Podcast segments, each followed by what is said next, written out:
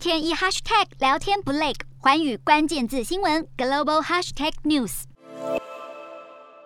乌克兰总统泽伦斯基透过视讯向欧洲议会发表演说，他指出，乌克兰人民正为自由、生命以及生存而战。动人的内容让全场起立鼓掌致敬，整整六十秒的掌声不绝于耳，让人难以想象。不久之前，泽伦斯基不但总统地位不被看好，还被外界戏称为“小丑总统”。喜剧演员出身的泽伦斯基，在影集《人民公仆》中饰演因为彪骂贪腐而爆红、意外坐上总统大位的中学老师，没想到戏如人生，泽伦斯基真的当选总统。在他上任之后 ，I P 对疫情处理不当、打击贪腐速度又太慢，支持率屡屡下滑。但随着俄罗斯侵略意图越来越昭然若揭，内政很快就不是泽伦斯基最头痛的问题。二月二十四号，俄罗斯大举进攻，泽伦斯基瞬间成为俄军的头号暗杀目标。美军提议要协助他撤离，但泽伦斯基坚决不走，誓死留在基辅，要与人民共存亡，一句我需要的是子弹不是便车，让他一夕之间赢得众多人民的信赖跟尊重，支持度也三级跳超过 百分之九十 的新高点。接下来泽伦斯基不断发布影片更新最新战况，振奋士气，也不断打给盟国寻求支援，希望帮助乌克兰扭转局势。以二月二十六号为例，泽伦斯基打了一整天的电话，先是打给法国总统马克宏，接着是欧盟执委委会主席范德赖恩、意大利总理德拉吉、瑞士总统凯西斯、印度总理莫迪、土耳其总统埃尔段、亚塞拜然总统阿利耶夫等，一共十四位领导人，动之以情，说之以理，一一说服各国伸出援手，对俄罗斯施加制裁。连一向维持中立的瑞士、芬兰都宣布加入制裁行列。俄罗斯入侵这几天以来，泽伦斯基从被人笑话的政治素人，摇身一变成为令人信服的战争领袖，以及乌克兰团结对抗俄罗斯的象征。 Hello， 大家好，我是寰宇新闻记者涂文君。如果你有聊天障碍、话题匮乏，想要跳脱舒适圈，现在只要追踪寰宇关键字新闻 Podcast， 就可以体验一场沉浸式的国际新闻飨宴，从政治、经济到科技，一百八十秒听得懂的国际趋势，让你一天一 hashtag 聊天不lag。